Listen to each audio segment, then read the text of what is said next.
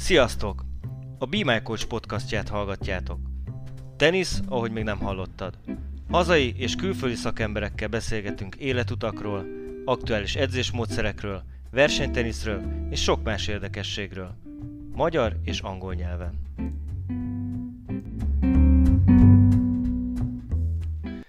Sziasztok! Vuksic Balázs vagyok, a Be podcast házigazdája.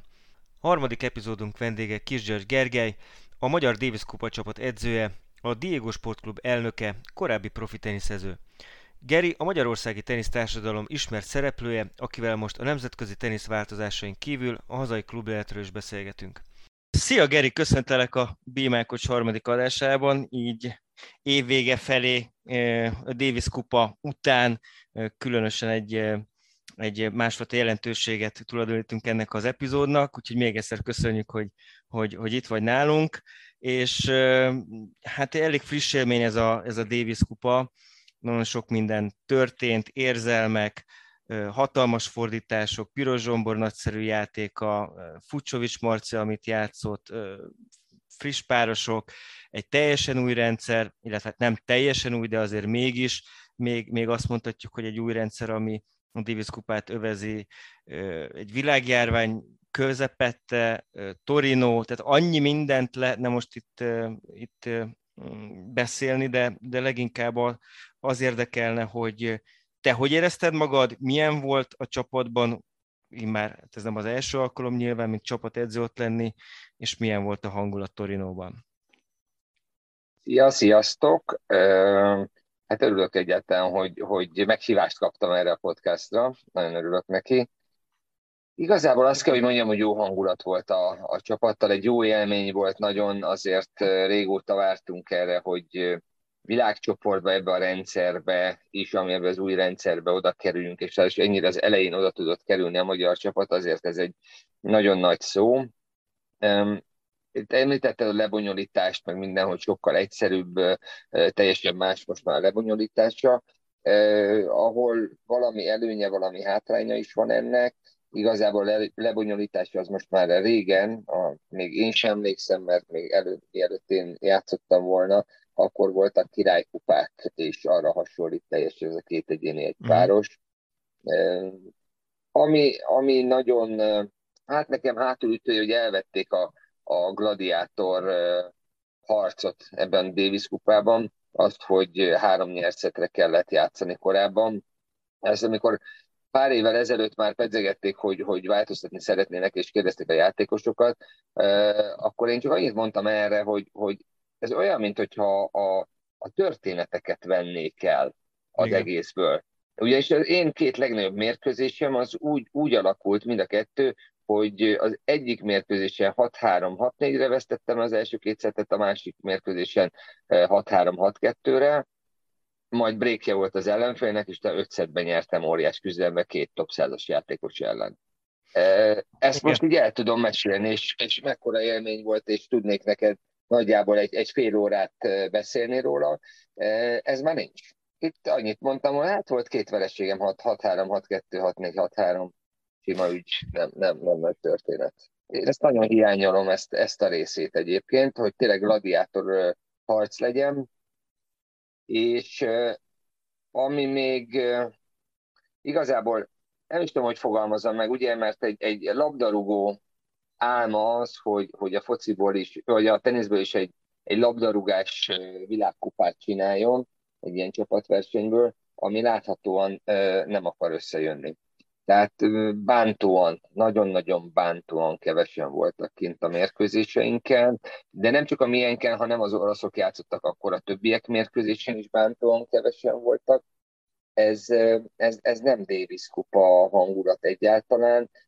Én, én hozzá vagyok szokva ahhoz, hogy, hogy mit tudom, voltam kint egy, egy francia-belga Davis kupa döntőn, és 17 ezer ember tombolt rajta folyamatosan három napon keresztül ami, a, a, ami egy, egy fantasztikus érzés volt, vagy, vagy kim voltam a szerb-francián is, ott is 15 ezer ember tombolt végig.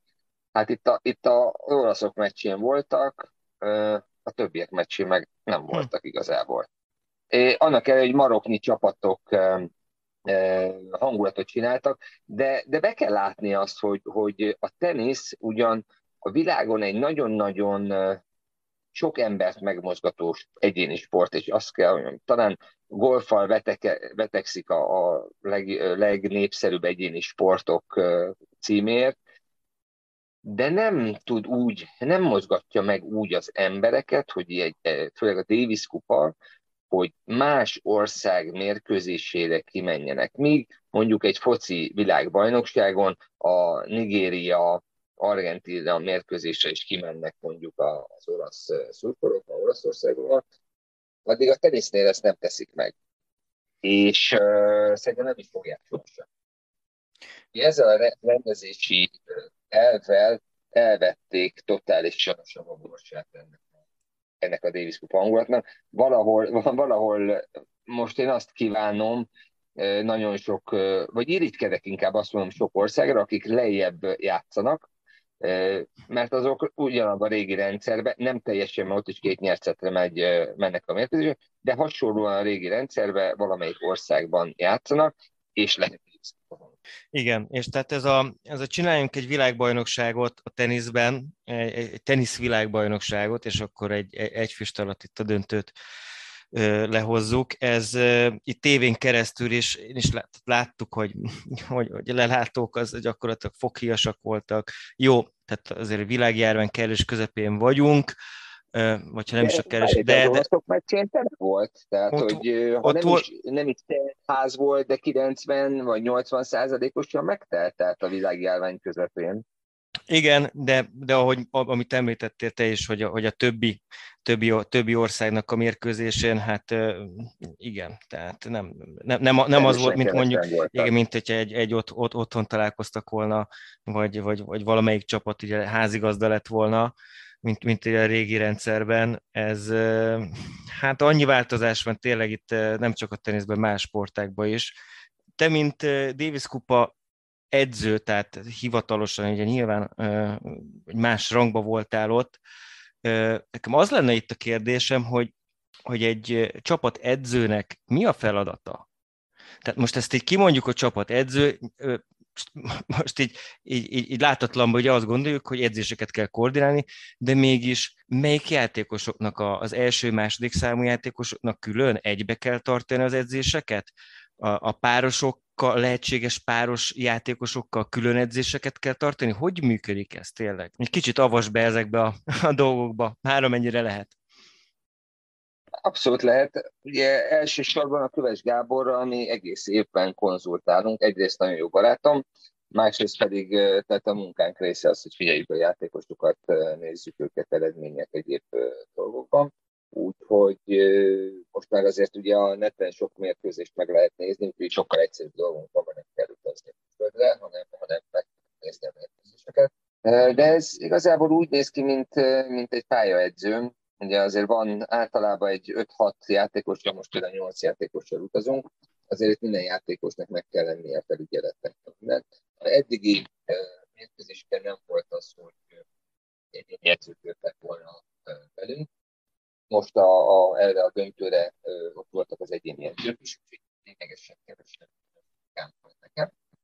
De ilyenkor azt szokott lenni, ugye nagyon sok meetingje van, vagy találkozója van a kapitánynak, mind sajtó, mind, mind a kapitányok, a referi egyéb dolgok felé kell megfelelnie, és ezért nem feltétlenül tud minden edzésen ott lenni, akár az első játékosok játszanak, vagy az egyéni játékosok, akár a páros játékosok, akár a tartalékok játszanak. Az én dolgom az, hogy mindenki pontosan tudja azt, hogy mikor, hol kell megjelennie az edzésen, meg is jelenjen az edzésen, és, és az, hogy lekoordinálni az edzéseket, mindenkinek éppen amire szüksége van, az szerint dolgozzon, és, és azokat a feladatokat csinálja.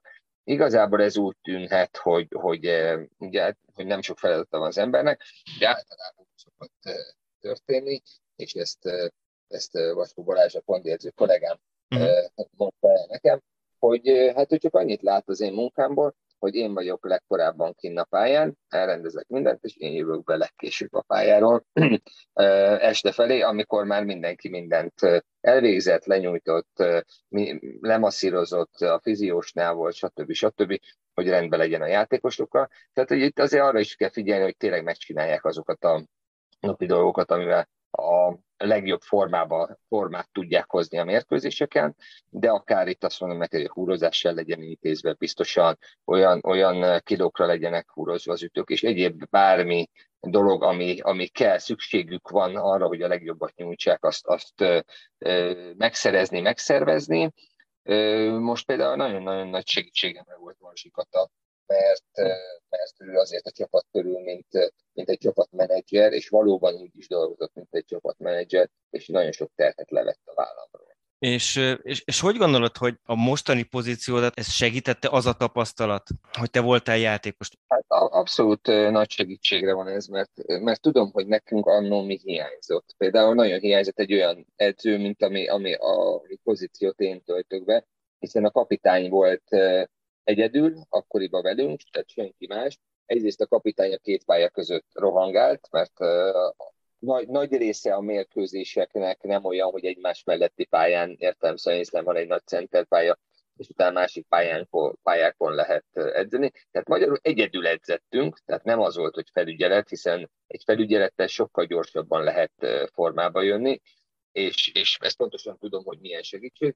De például azt is tudom, hogy mikor interjúztatnak mérkőzés után, nagyon jó lett volna, hogyha valaki oda jön, és azt mondja az újságírónak, hogy ilyesmit, figyelj, most elég volt, el kell mennie nyújtania, el kell mennie ezt-azt csinálnia, mert ha nem csinálja meg, akkor másnap nem fog tudni úgy játszani ilyenünk nem volt, hanem ugye mindig végig interjúztuk a dolgokat a mérkőzés után, és el is telhetett egy-másfél óra, mire oda jutottunk, hogy, hogy nyújtani lehet. Ezt meg tudjuk, hogy, hogy annyira már akkor nem hatékony a történet. Tehát, hogy azért egy ilyen ember nagyon sok mindenben tud segíteni a játékosoknak, ahhoz, hogy, hogy maximálisan fel tudjanak készülni, és tényleg az, hogy játszottam, az nekem egy óriási segítség abban, hogy tudjam, hogy itt most mit kell csinálnom. És te egyébként személy szerint a Davis kupa szereplésére tartod pályafutásod legmeghatározóbb pontjainak? Én azt gondolom, hogy igen. Igen, én, én nekem nagyon nagy álmom volt azt, hogy, hogy a Magyarországot képviselhessem, és ez az álmom azért tizen, talán három éven keresztül teljesült. Úgyhogy ez, ez egy nagyon-nagyon meghatározó része az én pályafutásomnak. Játszottam Grand Slam-eken, azok is nagyon jók voltak, Challenger tornákat nyertem párosba, tehát sok-sok szép emlék van, de, de számomra ez, ez a leg, leg, legmeghatározóbb élmény, azok a Davis Kupa mérkőzések, amiket fontos nagy mérkőzéseket mondjuk megnyertem. Igen, hát a statisztikát, hogyha nézzük, ha jól, ha, ha jól látom, akkor 38 meccsből 23-at megnyertél, tehát ez egy, ez egy, ez, ez egy rend, rendkívül jó statisztika, abszolút egy kiemelkedő. Meg ami, amit mondta, hogy nem meg, nekem kell ezt mondani. nem, hát az, azért, azért készülünk mi is a, a, a dolgokkal, meg hát ugye mondtad a, mondtad a Grand Slam-et, és én azt hittem egyébként, hogy a, hogy a legnagyobb élmények között így, így, így konkrétan fogod mondani a, a, a Brian fivérek elleni párost, ami 2004-ben volt.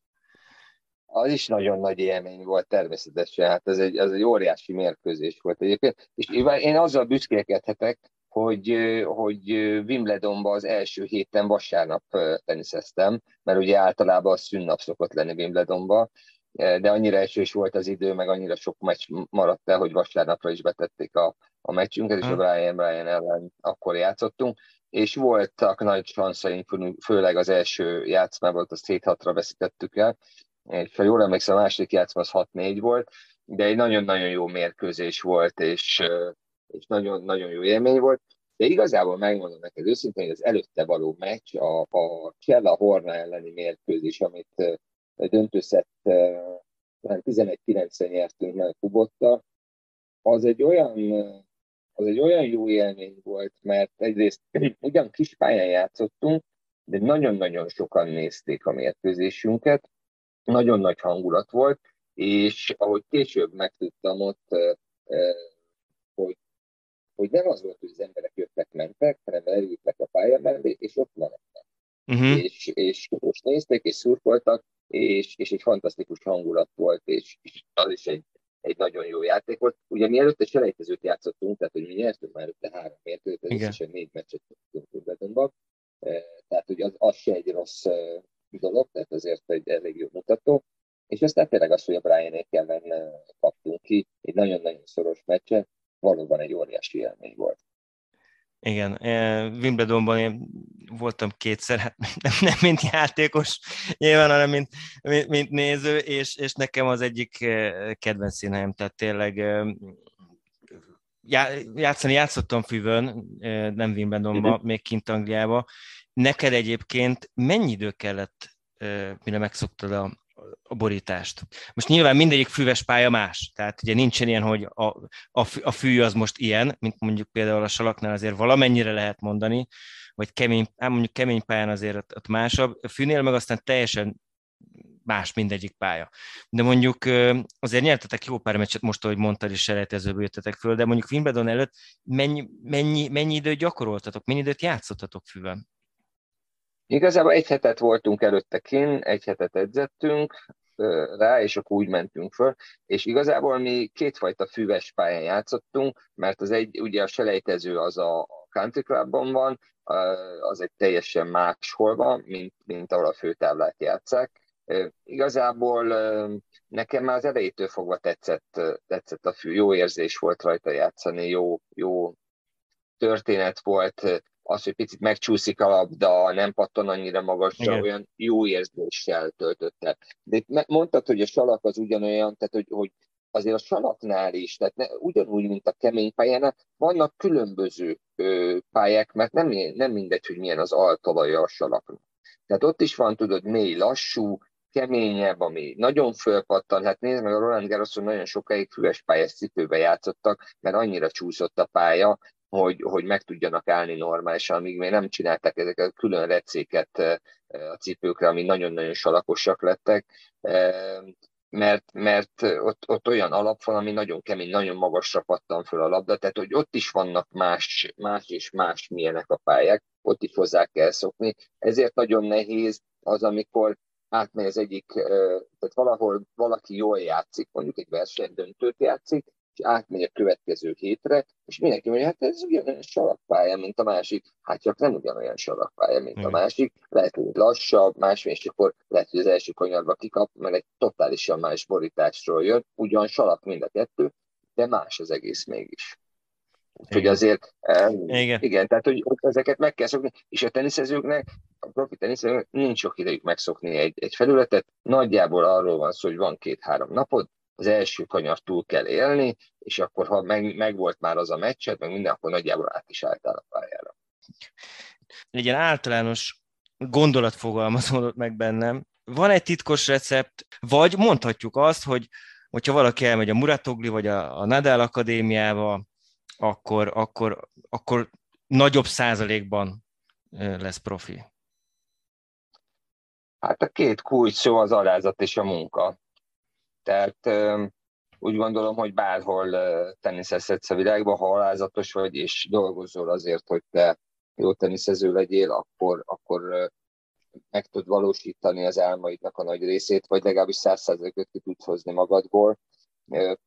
A tehetség az szerintem egy nagyságrendben, ugye nagyon-nagyon sok tehetséges ember van így ebben a sportban, mint másban is, az egy nagyjából 15%-ot jelent, de ha nem vagy alázatos, és nem vagy, vagy erős abban, hogy, hogy sokat keményen dolgozzál, akkor, akkor lehet bármilyen tehetség, akárki lehet, akkor nem fogsz elérni semmit ebben, a sportban. Annyira összetett játék, és annyira sok mindent kell kibírni, a sok utazást, a sok, sok, sok mindent, azt, hogy egyedül vagy a pályán, hogy, hogy kell egy olyan tudat az embernek, hogy én elvégeztem azt a munkát, ami ehhez elég, hogy én megcsináltam mindent, amit, amit lehetett, amit tőlem tellik, tehát kell, kell ez a háttér ahhoz, hogy jó eredményeket tudjon elérni az ember. Az, hogy elmész a, a Nadalhoz, Marató, kapsz egy nagyon jó edzést, meg minden, de hát ha nem csinálod meg az edzést, ha csak, ha csak 50%-ba dolgozol, akkor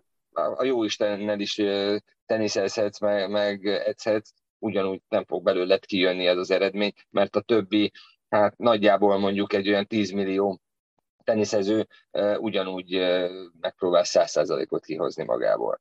Tehát itt, itt abszolút a százast kell kihozni magából az embernek, és úgy gondolom, hogy, hogy itthon azért a maga gyerektenisz oktatás az nincs elmaradva.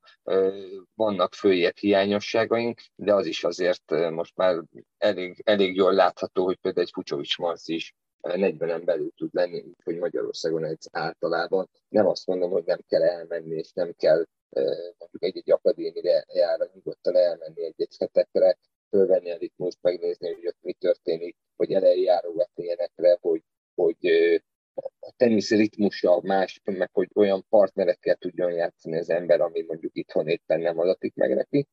Abszolút lehet, de itthon is, itthon is lehet nyugodtan valaki top teniszező. De ez alázat és szorgalom és munka, tehát hogy anélkül nincs, nincs semmi az ég a világon. És egyre nagyobb a verseny. Tehát, hogyha megnézzük, hogy most nyilván egy rossz példa mondjuk a, a labdarúgást ide venni, de, de hogyha megnézzük például az anyagi megtérülést, illetve azt, hogy az ember mit kockáztat, ugye? Tehát, hogy itt, hogyha a világranglista 300 valaki, akkor az gyakorlatilag az, az egy, az egy óriási eredmény, vagy kétszázadik, ugye?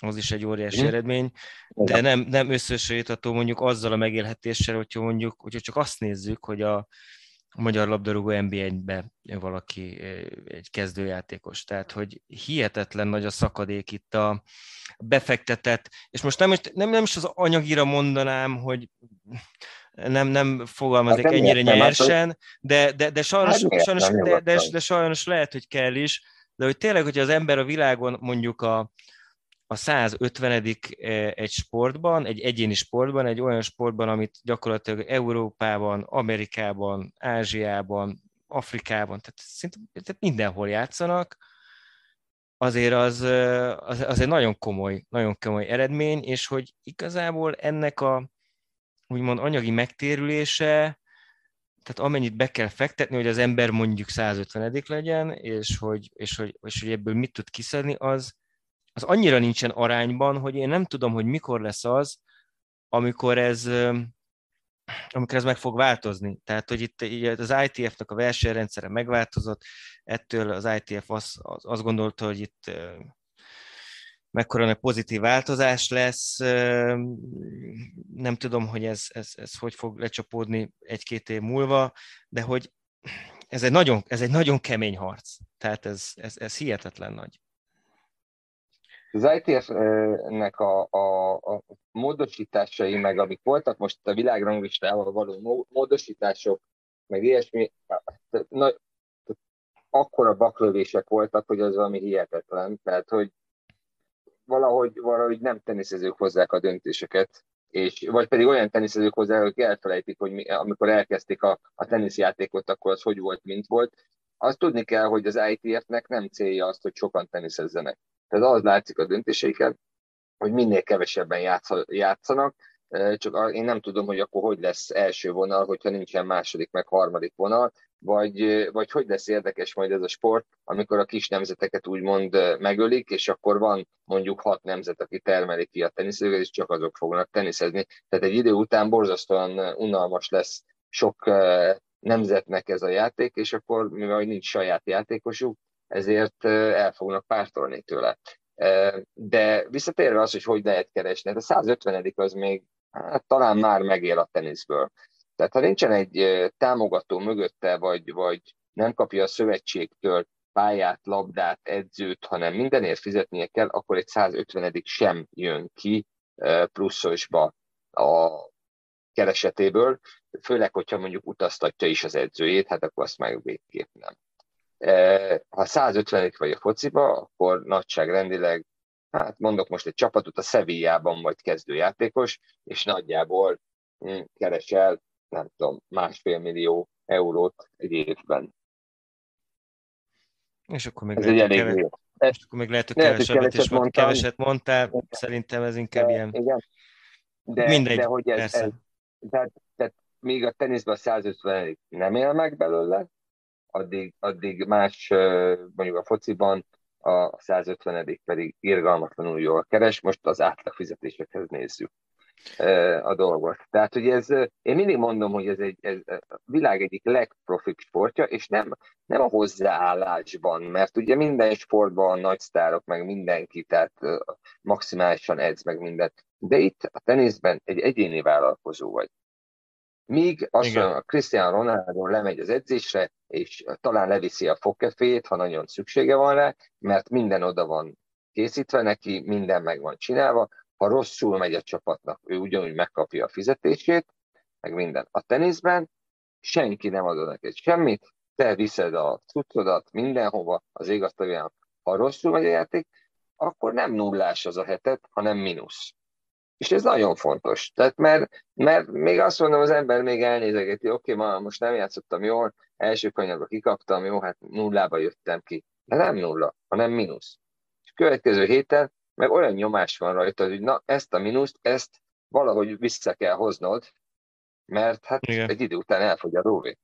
Tehát ezért vannak az, hogy ezt a csapatbajnokságokat játszák, ugye a játékosok nagyon sokan, ami tök jó egyébként, tehát Ausztriában, Németországban, Olaszországban, és valahol azért próbálják ezeket, na ez meg a másik próbálja az ITF ezeket visszaszorítani, de közben nem élnek meg az emberek, csak ebből élnek meg, de azért azt engedi, hogy például egy éven belül több országból játszák csapatbajnokságot, és akkor több helyen tudják pénzt hm. keresni.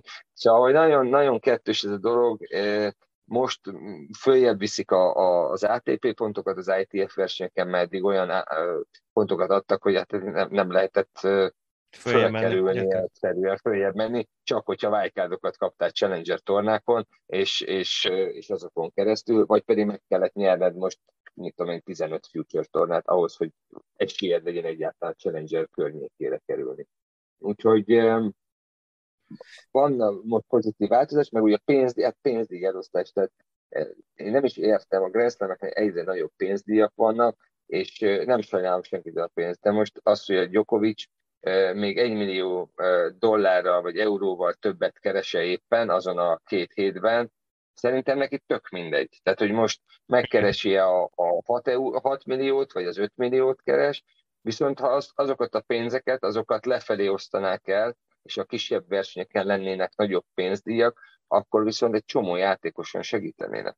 Mint hogyha egy ilyen De abszolút... Hát ilyen a világ, tehát igen, mint hogyha, egy abszolút, mint hogyha abszolút egy ilyen piramis alakú lenne ez az egész struktúra, egyébként a világtenisz de az a baj, hogy csak a csúcsa a, a, az a Igen. minimális. Tehát az a baj, hogy nem is széles csúcsa, mert, a, mert azt mondom, a fociba is azért vannak csúcsfizetések, meg minden, de ott egy széles bázis tud megélni a, a labdarúgásból, míg a teniszből hát irgalmatlanul szűk réteg, mert ha azt veszük, hogy a világ 150 játékosa mondjuk úgy, hogy tud megélni a teniszből, akkor, és, és a nagyon-nagyon extrán jól megélni, ugye az, az mit tudom én, a, a top 80, tehát hogy akkor az, az irgalmatlanul kevés ember.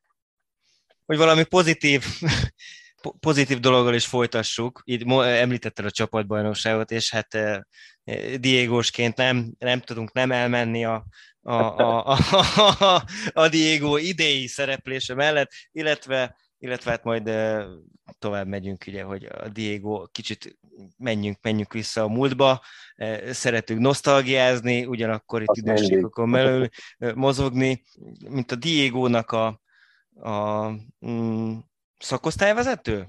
Én nem is tudom pontosan. Elnök, elnök. Elnök, bocsáss meg, bocsáss meg. Di, di, de fontos, a titulusok fontos említése az, az a lényeg. Tehát a Diego, mesélj egy kicsit, hogy milyen volt ez a mostani szezon, milyen, milyen eredménnyel zárult gyakorlatilag a Diego. volt az idei év, harmadikok lettünk, ami szerintem egy nagyon-nagyon jó eredmény. Egy, egy szuperligáról van szó, tehát... Szuperliga, igen, igen a egy... osztályról van, így van, és harmadikok lettünk.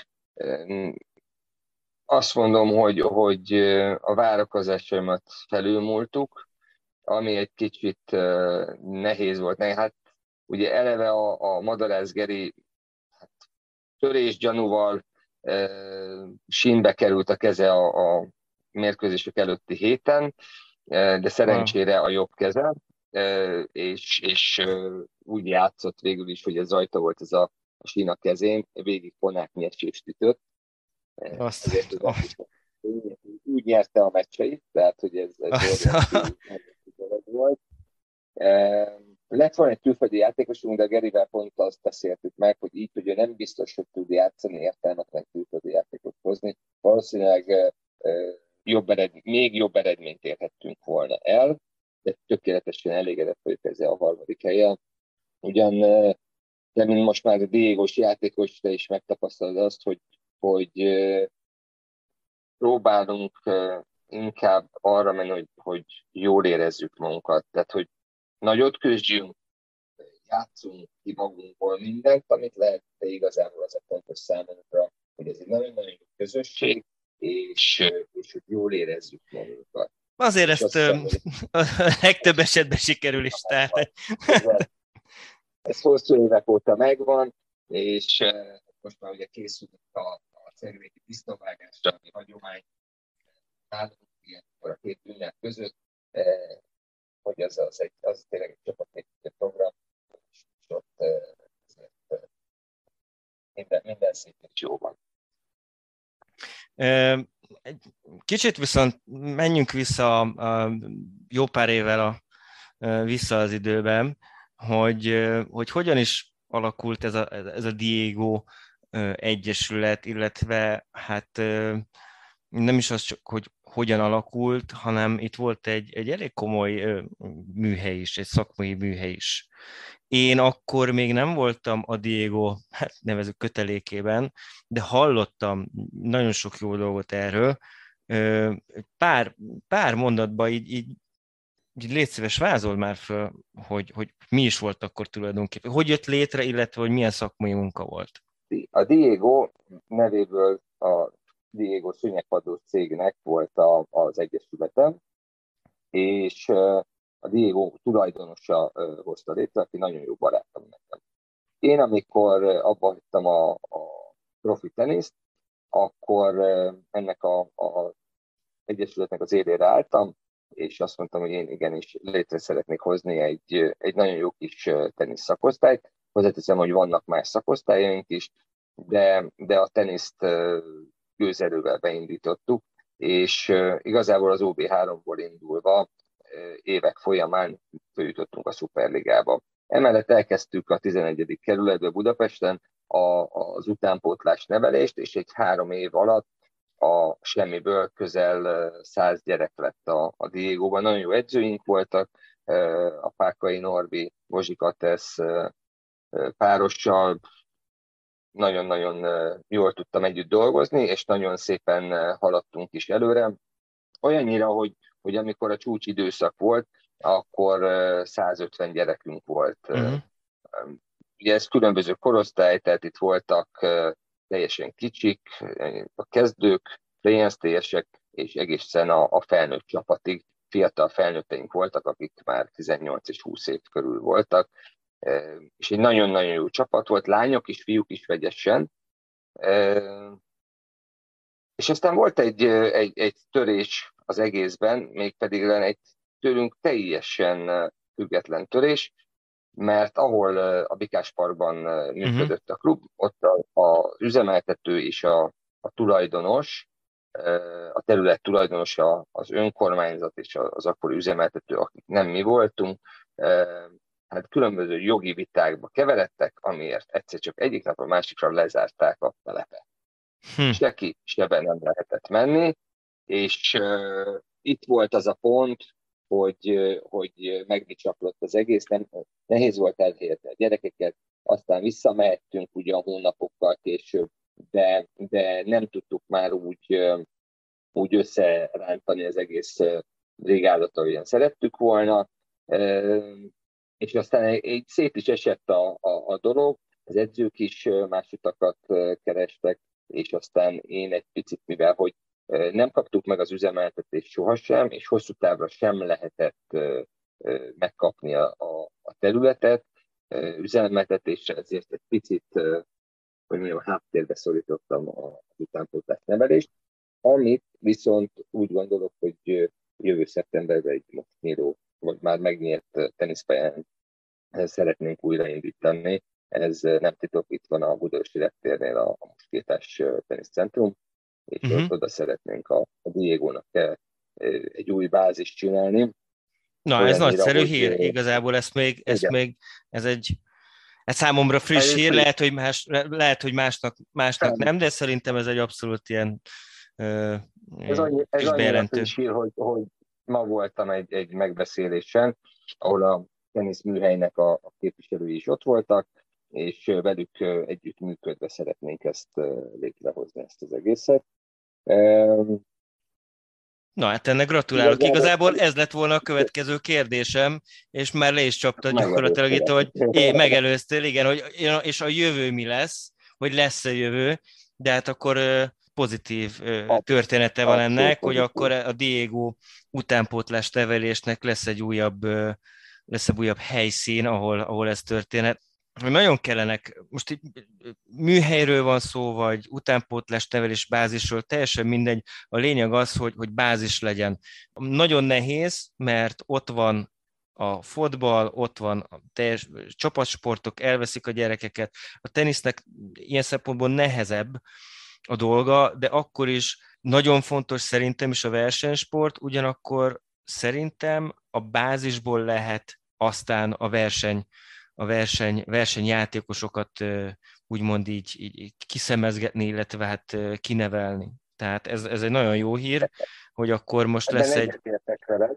A, csak bocsánat, csak annyit, hogy, hogy igen, kell egy bázis, de én igazából én világéletemben mindig klubban gondolkoztam. És nagyon fontos szó most a klub, a jó értelmében vett klub, ahol vannak nem versenyző gyerekek, nem versenyző felnőttek, és vannak versenyző gyerekek és versenyző felnőttek. Igen. Az, amikor mi a csúcsidőszakban voltunk abba, abba a négy-öt évben, amikor volt egy karácsonyi parti, és ott volt 120 gyerek, és karaokéztak, és ajándékozták egymást, és, és vidámság volt, és együtt voltunk, és amikor a hétköznapokban a szülők oda, oda szervezték a, a, mondjuk a megbeszéléseiket a klubba, csak hogy ott legyenek, jól érezzék magukat, az egy, az egy fantasztikus érzés Igen. volt, és én ezt az érzést szeretném visszahozni, főleg azért, mert ezekkel a gyerekekkel, akik most már közben felnőttek, ezekkel a, a, a minden évben karácsonykor összegyűlünk. Tehát olyan összetartó ereje volt, és, és én azt láttam mindegyiken, hogy mindegyik azt mondja, hogy, hogy én diégós vagyok. Tehát, hogy már, de már nem is teniszeznek mondjuk, de, de bármikor én diégós vagyok, tehát, hogy ez egy, ez egy ilyen, ilyen összetartó szó számukra, és amikor összegyűlünk karácsonykor, és, és együtt vacsorázunk, együtt, akkor meghívom az egész brigádot, akkor, akkor olyan, mint hogyha egy nagy család ülne össze. De hát ez is a lényeg, nem? Más csinálnak, anyák lett, így van, anyák lettek már, vagy tanárnők, vagy bármi, mérnökök, bármi, de ott összejövünk, és akkor mi együtt az, ugyanazok a gyerekek vagyunk, ugyanazok a, a, a személyek vagyunk, mint voltunk, ugyanakkorákat nevetünk, egy jót eszünk, bulizunk, és, és egy ilyen felemelő érzés van mindenkiben, az, hogy igen, én a Diegóhoz tartozom. És, és én ezt szeretném elérni a, a jövőben is, hogy egy, egy klubot tudjak megint felépíteni. És ez azért is lényeges szerintem, mert úgy látom, hogy aztán most ez lehet, hogy csak a teljesen extrém véleményem, de hogy, hogy, hogy vannak Magyarországon teniszklubok, nagyon jó minőségű teniszklubok, most, úgy, most a feltételekről van szó, de hogy klub élet az Magyarországon sajnos legtöbb esetben, és most tényleg tisztelet a kivétel, mert vannak, azt jelenti, hogy én befizetek 6000 vagy x ezer forintot, fölmegyek a pára, játszok, és lejövök. Max fürdök, és ennyi. Tehát, hogy hát de még nincs... az se, hanem be, beszállsz a kocsiba, hazamész, Igen. otthon leszünk. Igen, és hogy semmi Igen. ilyen, hogy, hogy van egy club night például, hogy, hogy, és szerintem az embereknek ez fontos, meg, meg igényük, tehát hogy, hogy, hogy, hogy csak meg kell mutatni, hogy igen, van ilyen is. Legyen valamilyen benefite ezzel a csúnya szóval élve, hogy, hogy, hogy én most egy, egy klubhoz tartozok, tehát hogy legyen miért. Igen, ez kell. Nagyon, nagyon sok ember nem is gondolja, hogy ez fontos számára, aztán amikor megtapasztalja ezt az egészet, akkor jön rá, hogy ez egy milyen, milyen jó dolog. Milyen jó az, amikor, amikor mondjuk van egy klub, a klub csinál egy bárt, és jó, ki lehet öltözni, a klubnak a tagjai vannak ott, vagy, vagy mit tudom én, egy farsangi bulit csinál, felnőtteknek, gyerekeknek, és egy kicsit gyerek is tudsz lenni, visszamész, tehát, hogy, és akkor észreveszed azt, hogy hú, nézed a neten, hogy fú, van meccse az, izé az első csapatnak, ahol kimegyek kicsit szurkolok nekik, megnézem, meg kiviszem a fiamat is, hogy, hogy, vagy a lányomat, hogy, hogy nézzük meg a, meg a csapatot, mm. és akkor utána csak azt hogy észre, hogy a gyereked is ott teniszezik, és együtt vagytok, és hú, de jó, van családi páros, akkor elindulunk a családi párosba, jót eszünk utána, jót beszélgetünk, majd kiderül, hogy, hogy Péternek az apukája az hasonló szegmensben üzletel, mint amiben én, és hogy leülünk beszélgetni egyet, hogy tudnánk-e közösen dolgozni, majd egyszer csak azt veszed észre, hogy, hogy hogy mit tudom én, hozott egy munkát neked, és együtt dolgoztok egy projektnek a megvalósításán, és aztán, hogy jön egy focista, aki imád teniszezni, de neked ő volt a, a non plus ultra, mondjuk a Fradi kapus, és, és, és azt látod, hogy, hogy milyen jól teniszezik, és aztán egyszer csak hirtelen vele fogsz párosozni, mert ő is ehhez a klubhoz tartozik. Tehát, hogy nagyon sok szegmense van, és, és nagyon nagy, széles történetet lehet kihozni abból, hogy valaki egy, egy teniszklubhoz tartozik. Igen, meg leginkább az, hogy közösség, amit te is említettél, és most Igen. nem akarok, de, de hogy, hogy tényleg annyira individualista világban vagyunk, és a, főleg a teniszben az, hogy egy közösséghez tartozni, az szerintem egy nagyon jó dolog. Tehát, hogy és nem csak felnőttként, hanem szerintem, szerintem juniorként vagy gyerekként. Meg még inkább. Így Abszolút. Van. Gyerekként szerintem még inkább egy, egy fontos dolog. Igen. Na hát nagyon örülök ennek a, ennek a hírnek, tehát hogy ez egy, egy abszolút, abszolút pozitív. Itt, itt akkor a, nem csak idén történtek jó dolgok ebbe a, nem is akarom sokszor említeni, de meg kell ebbe a, ebbe a járványba, azért mégis van egy-két dolog, aminek örülhetünk, és hát jövőre akkor meg, akkor meg aztán nagy dolgok fognak. Így, így van. Úgyhogy Kis György, Geri, nagyon szépen köszönöm a, a beszélgetést, és hát találkozunk a pályán, képernyőn, mindenhol. Én köszönöm, de a disznóvágásra meg kell jelenned mindenképpen. Tehát Ott leszünk, a, a B jelen lesz, ki nem hagynánk a disznóvágást. Oké, okay, köszönöm szépen. Köszönöm szépen. Szia, szia. Hello, hello. Köszönjük, hogy minket hallgattatok! Kövessetek minket Spotify-on és Facebook oldalunkon, ha szeretnétek újabb beszélgetéseket hallgatni a teniszvilágáról.